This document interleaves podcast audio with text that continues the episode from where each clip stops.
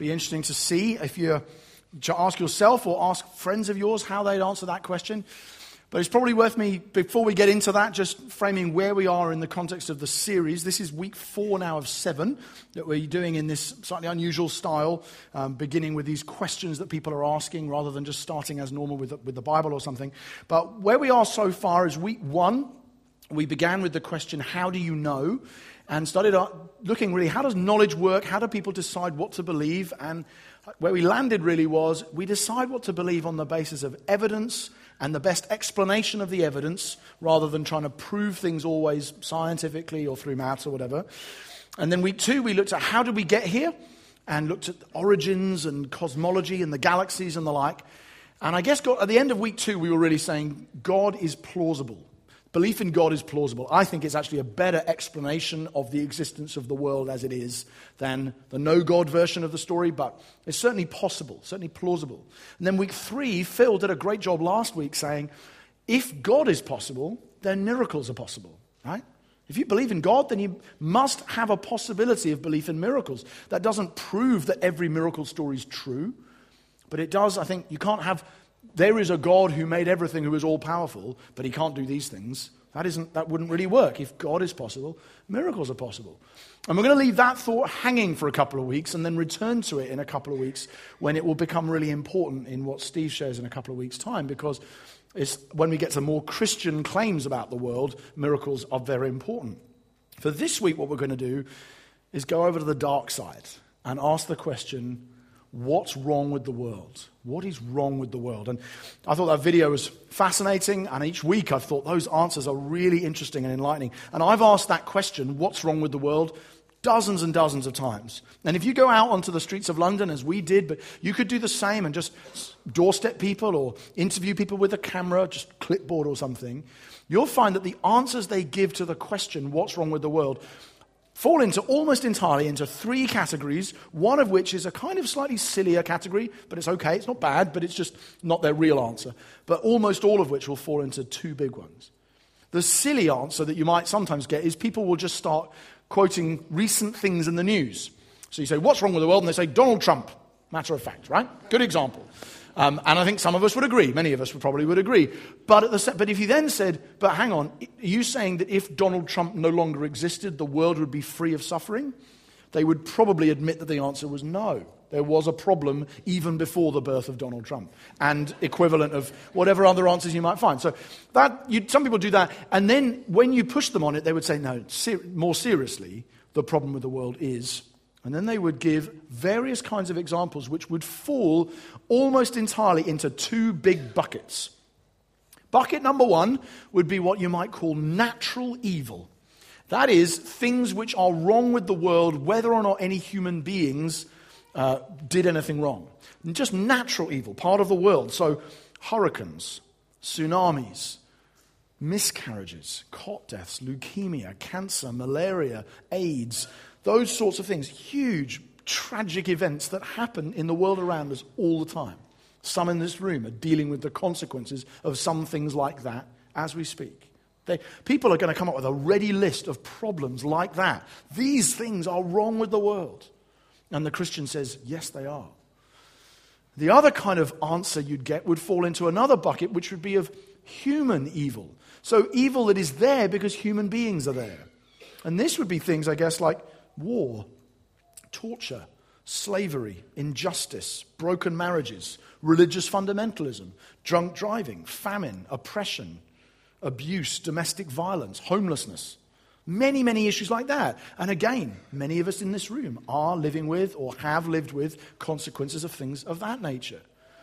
So if you said, What's wrong with the world? you will get, you might get some people say it's the Tories or it's whatever, but most of the time you dig behind the immediate news based answer and you'll find people will say, Really, there is natural evil and there is human evil and they're both bad. And what obviously, people might not use those words, but the examples they give will probably fit into one of those two buckets.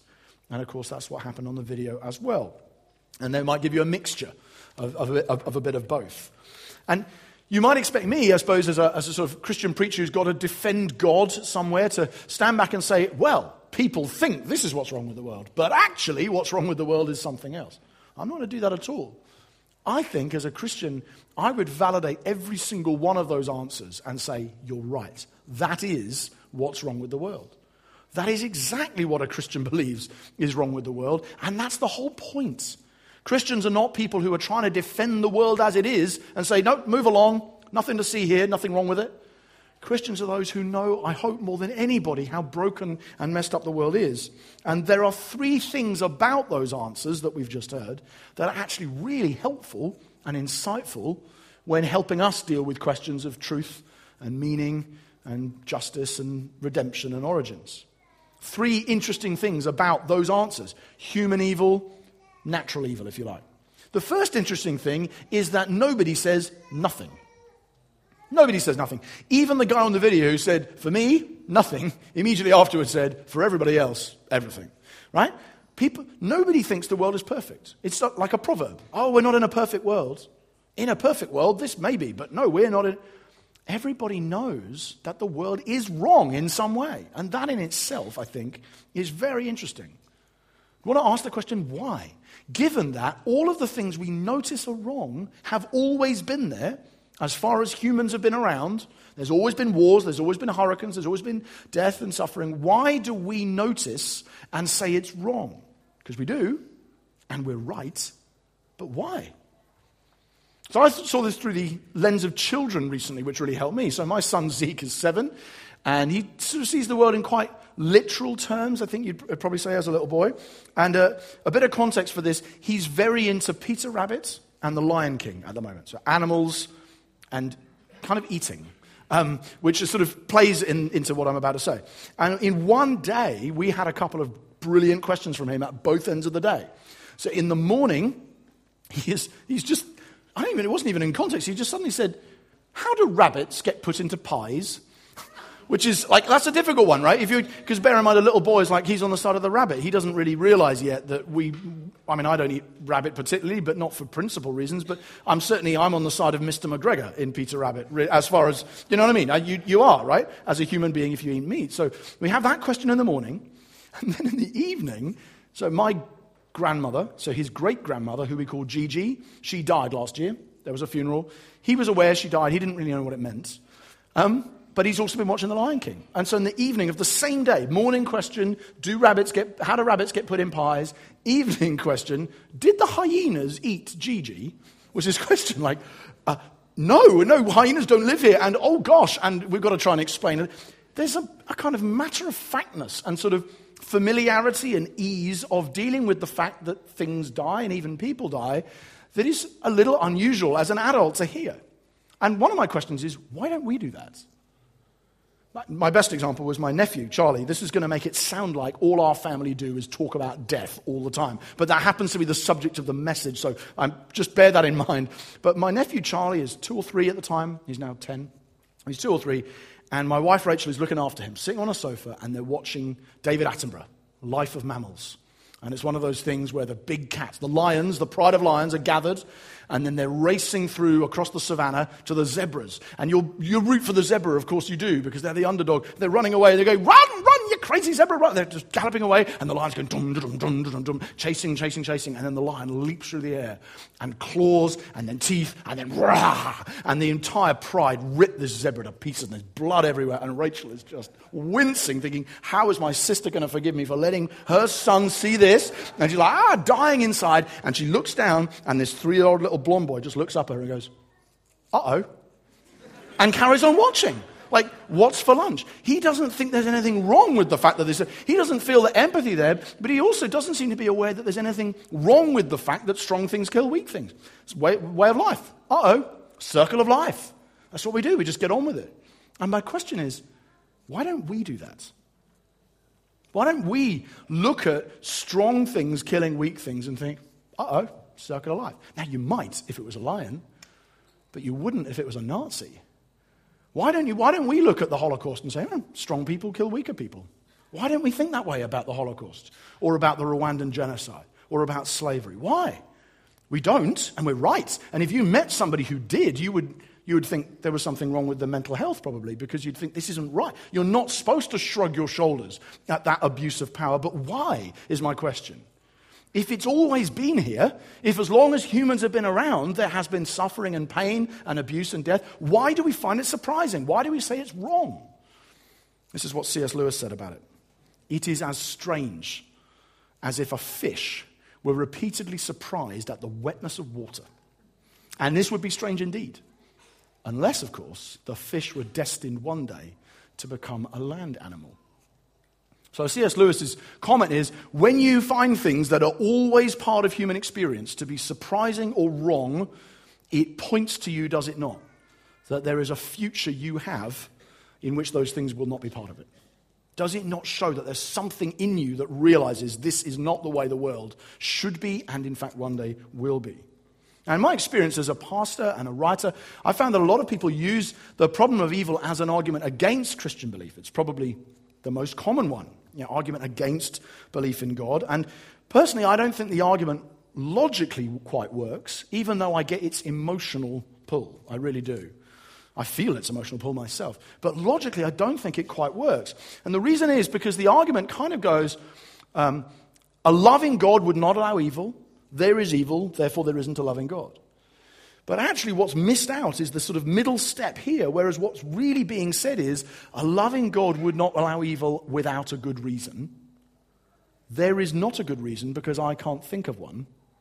Therefore, there is no God. And it's that middle step that is the problem. Because the reality is that if you and I are not God, I would expect, in fact, no, I would be certain that there are some things that He would know about the world that you and I would not know. And therefore, even if there were somehow a reason for some of these awful things to exist, I wouldn't necessarily be the guy to ask about what that reason was. Which is why when people say to me, Why is there suffering? I always say, I don't know. Because I'm not that guy. I'm not the guy who knows why. God will know why. I don't know why. And it's not my place to try and guess necessarily. So we have a big golden retriever in my house. His name is Zindel. He's a very large retriever, so he's literally oversized, actually. His back is too long. It's a big, big thing. And uh, if, if Rachel, my wife, is looking for the dog and she doesn't know where he is, is he in the house? Did we leave him tied to a shop, as we did recently. Uh, let's not publicize that too much, except for on the internet and to hundreds of people. But you, we got a dog. Have, have, we got him? Is he in the house? Is he not? Leave him. It, maybe he's in the conservatory. She shouts down to me, Andrew, could you just check in the conservatory and see if Zindel is in there? And I look in the conservatory and I can't see him. I can, with great confidence, say, no, he's not here. Because if he was there, I would be able to see him. But now let's say, instead of saying, is Zindel in the conservatory, she says, Andrew, could you check and see, are there any midges in the conservatory? You know those little flying beasts that sit in clouds on summer's evenings? Are there any midges in the conservatory? And I go to the conservatory and I can't see one. What is my correct response? I don't know. I don't know if there, I can't see any, but then I wouldn't be able to see any even if there were. So I, I have to admit, I've looked around, I can't see one, but that doesn't mean there isn't one, it just means I can't see them. And actually, in parts of North America, midges are called no-see-ums, which is nice and American and evocative, isn't it?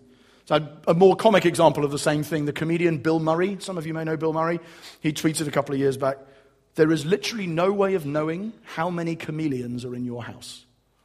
Stop and think about that for a minute. That's going to weird you out for a while. Oh, could be a chameleon right now on the keyboard, but I wouldn't be able to see it. Well, it's quite a funny way of making the point. But the, the thing is, you see, there might be lots of things, lots of reasons why a particular tragedy was allowed by God to take place, but I don't know what it is. And I'm not going to try and guess. Actually, for me, that's why logically it doesn't follow to say, because there is evil, there is no God. And if anything, the boot is slightly on the other foot. Because, I, I, in other words, I think that the existence of evil is in fact a reason to believe in God for a very simple reason. If there were no God, there would be no basis for calling anything evil in the first place. Why? Because I've got no basis for declaring something to be right, wrong, true, false, evil, good. All there is a basis for is saying, I wouldn't like that to happen to me. But I could but at the end of the day, I could not look at the Holocaust and say that's evil. I couldn't look at Ebola, for that matter, and say that's evil. All I could do would be to say, I would prefer that didn't happen to me. But I can't denounce it from any basis other than simply preference. I can't say that's wrong. And if I was in a society where a large number of people wanted to oppress a small number of people, as has often happened, many of us are from countries and cultures where that has happened, I've got no basis to condemn it.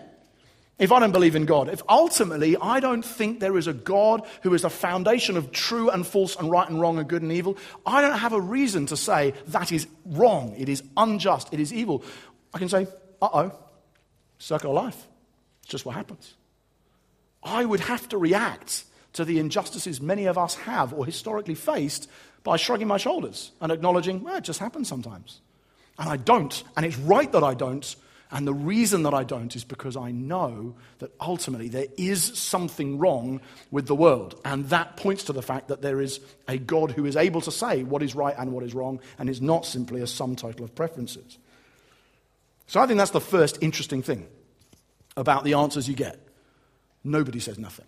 The second interesting thing is, when you ask what's wrong with the world, is that the answers you get, human evil and natural evil, amount to exactly the same answers that you find in Christianity. That's very interesting to me. See, when people talk, people are saying human evil, natural evil, and then examples. When they talk about human evil, they are basically talking about exactly what Christians mean by sin. That's what human evil is. That's a very good definition, actually, of sin. Sin is human evil. It is people failing to love God, failing to love their neighbor. That's what sin is. Yeah, it's human evil. And then when people talk about natural evil, they are talking about the problem that Christians have always referred to as the problem of death. That's what they're talking about. When people say what's wrong with the world is hurricanes and diseases or whatever, I know that they don't actually mean hurricanes, they mean death, because there is a hurricane taking place probably right now at the South Pole, and nobody cares, except for the emperor penguins who are finding it tough in there. But everybody else going, that's not evil, that's just strong winds. Antarctica right now is a far more oppressive environment than what anybody is living in anywhere in the world. And we don't mind because it's not the nature that's the evil, it's the fact that human beings die from it that is evil. Do you see what I mean? So when people say hurricanes, or, and the same is true for others volcanoes, earthquakes, even diseases. A disease strikes the rabbit population in northern Australia, nobody cares. A disease strikes people, everybody cares. And that's because the thing we're really saying is not hurricanes or disease. The thing we're really objecting to is death, and rightly so. So when you hear the lists that people make, and your friends make, and you make, you are basically saying the problem with the world is sin and death.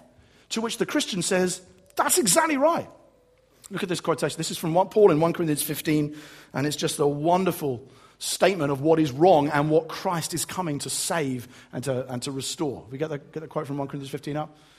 When the perishable, that means the corruptible form of our current physical life, when the perishable puts on the imperishable and mortal puts on immortality, then, this is where Paul has been building for his entire letter, then shall come to pass the saying that is written, death is swallowed up in victory. Oh, death, where's your victory? Oh, death, where is your sting? Or as a friend of mine likes to translate it, you're not stinging, you're not stinging, you're not stinging anymore. The sting of death is sin and the power of sin is the law. But thanks be to God who gives us the victory through our Lord Jesus Christ. This is Christianity's greatest apostle, climaxing his, some would say, his greatest chapter. And he builds it to the point that the moment creation is waiting for is the moment when sin and death get splattered, completely destroyed. That's the Christian hope. And so, when I hear people on the video or people I've talked to in coffee shops or out in the streets saying the problem with the world is this and this, I go, that's exactly what Christians believe. And that's wonderful. Jews and Christians have been saying exactly what you're saying for thousands of years. We agree with you that that's what's wrong. And that's a good place to start, actually. The only difference, and I suppose this is a difference, is that when a lot of people talk about sin or evil, about human evil, they might think of it as something which is something other people do. And one or two of the answers on the video were a little like that. There are bad people who do this. I call this, I'm sorry to have a sideswipe here at the Daily Mail. Um, it may not be the last time it happens, but the Daily Mail School of Ethics, which is really look, there are bad people. Look at this bad man. He did something bad. You, dear reader, are not a bad person. You're a good person. So we will send this bad man to jail or not let him in the country or whatever, right? That sort of way of doing things. A lot of us have something, some residue of that. There are bad people and good people, and I'm one of the goodies. But actually, I've caused a huge amount of suffering myself. And if you look at, take a cold, hard look into your own history, you'll probably realize you have too. Many people here do things, some of us daily, that cause suffering to other people. And if we don't do them daily, we certainly have done them. And they cause great harm, some of them.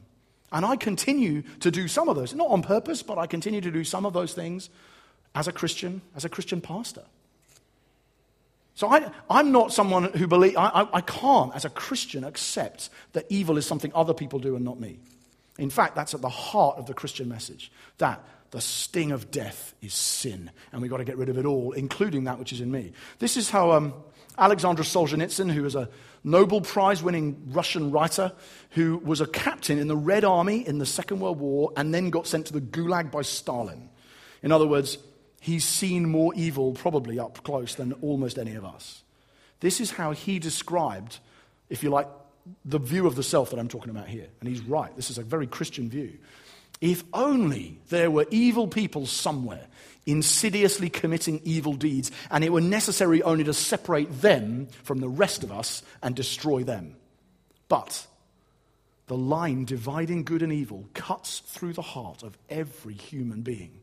And who is willing to destroy a piece of his own soul? Who indeed? Nobody.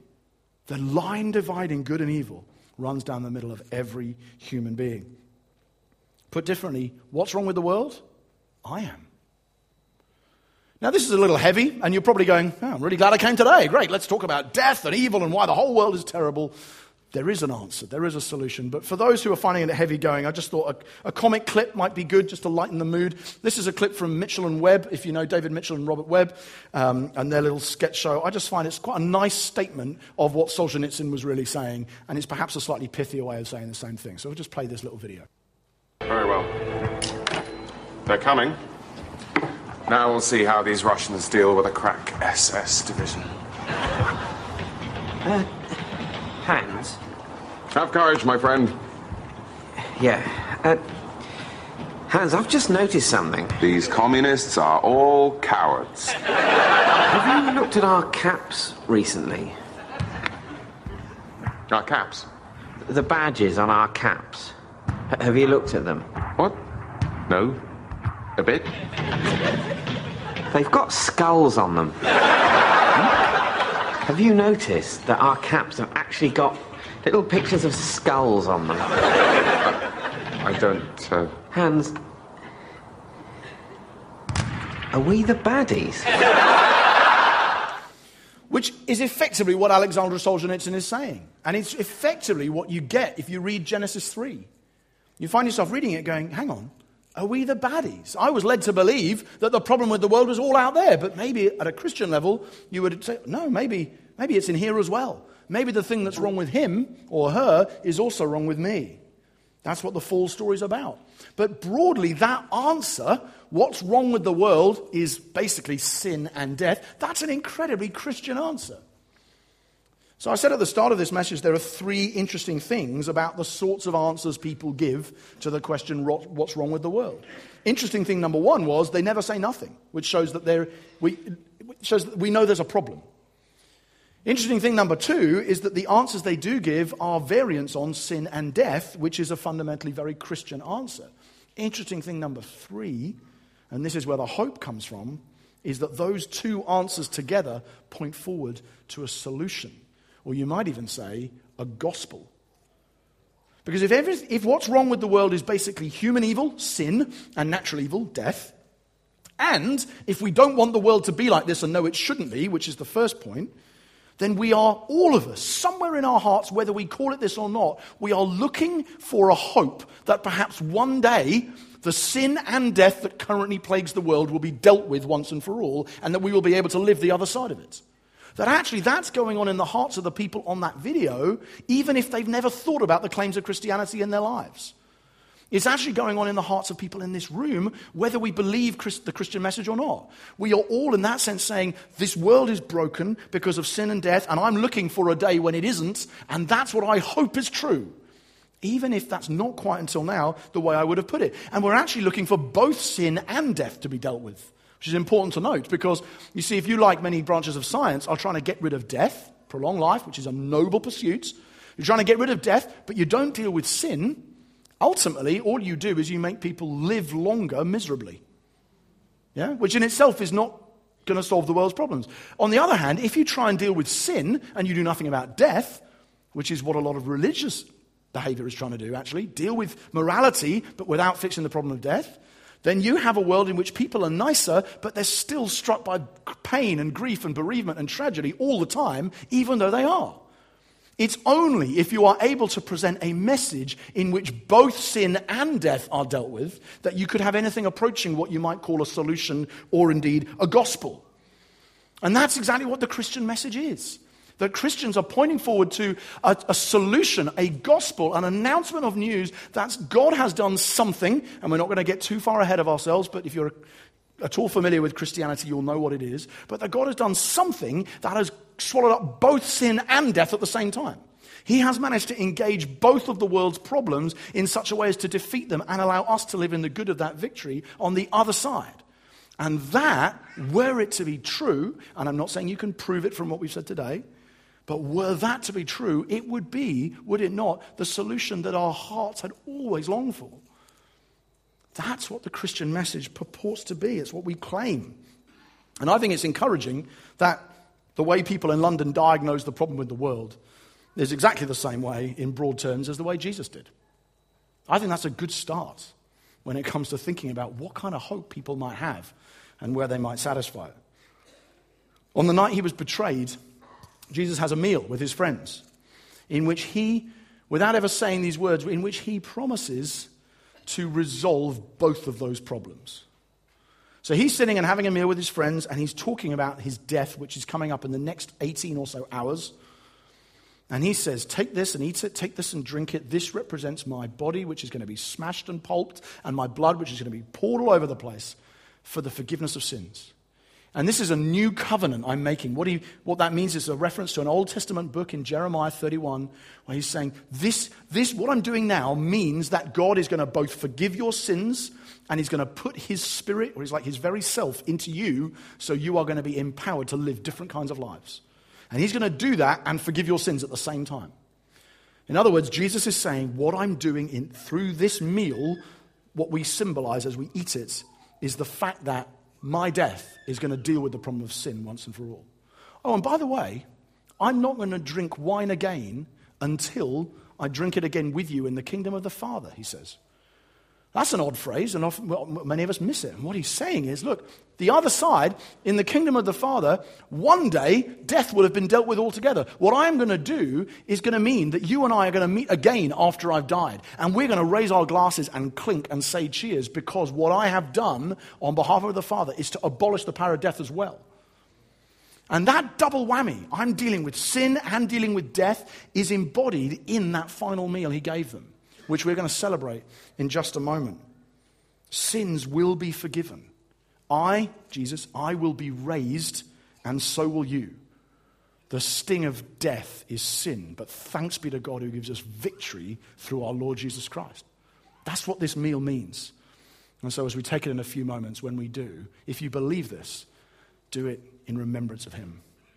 We're just going to take a few questions now. How many, how many have we got in the mix, roughly? Three. Okay? That's good. Are we in the last days, or has the world always been this bad? Um, yes, and yes. Uh, which may not be quite the answer you wanted. I'll, I'll expand a, a, moment on that. The last days, I think, in the Bible is, is a phrase that, I mean, the most powerful way of putting it for me is what Peter does on the day of Pentecost. Where Peter, so this is the day, this big day for Christians where the uh, Holy Spirit, the person of God, is poured out on human beings, and where everybody, male, female, slave free, Jew, Gentile, all of us receive the, the Spirit of God. And what Peter does is he's explaining what's going on and seeing all of these people speaking in other languages and understanding and these miracles. Peter says this is what was prophesied in the, in the Bible by Joel, in Joel 2. And this, this is what it says In the last days, I'll pour out my spirit.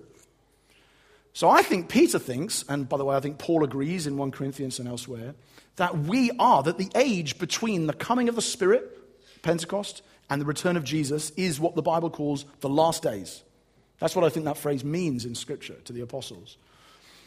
So then, or has the world always been this bad? It's not really or, I would say. I think we are in the last days.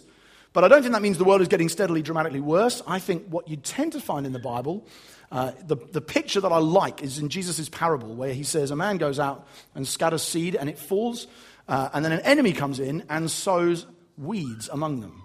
And the wheat and the weeds grow up together. And so the farmer goes, Hey, I'll cut it all down. And then somebody says, the voice of God in the story, I think, it represents, says, No, no, no, leave them to grow together. We'll wait until the harvest. And when the harvest comes, which represents the return of Jesus, I think, we'll sort it all out. The wheat will go here, the weeds will go there. In other words, both the good and the bad are getting bigger and stronger in the world. I actually think that's probably the way to think about what you see on the news.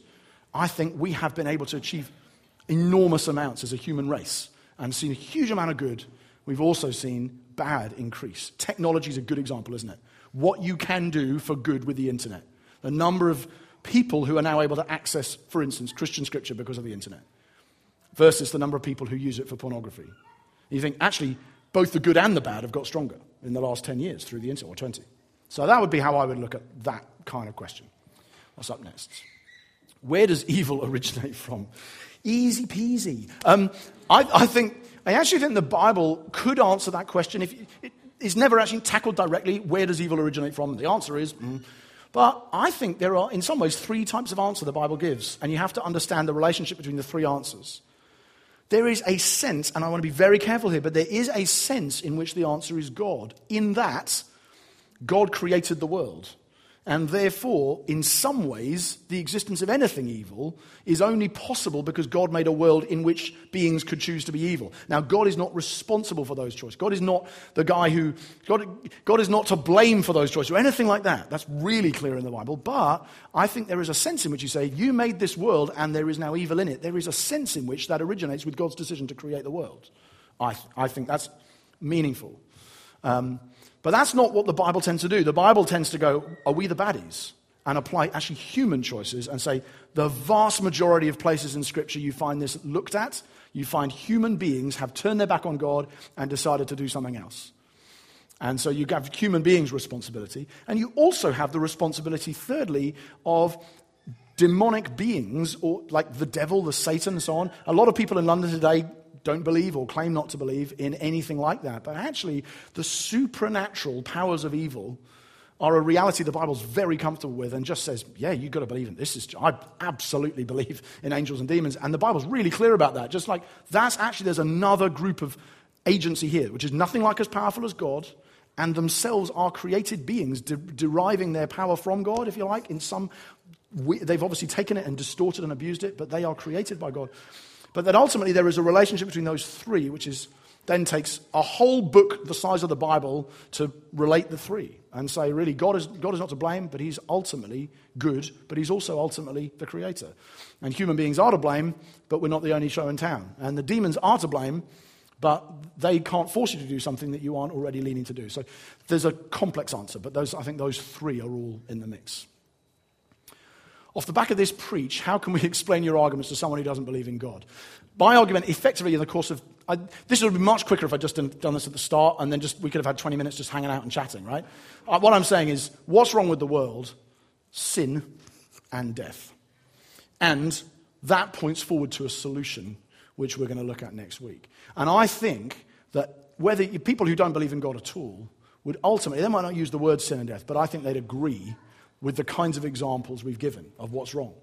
And I think if you poll 20 people you know, say, what's wrong with the world, you get, and you get a list of all of their answers, you'll find that almost all of those answers will say, basically, humans do stuff that is bad, and the world has death in it, which is the Christian answer from beginning to end, isn't it? Sin and death. So, in a sense, that's all I've said.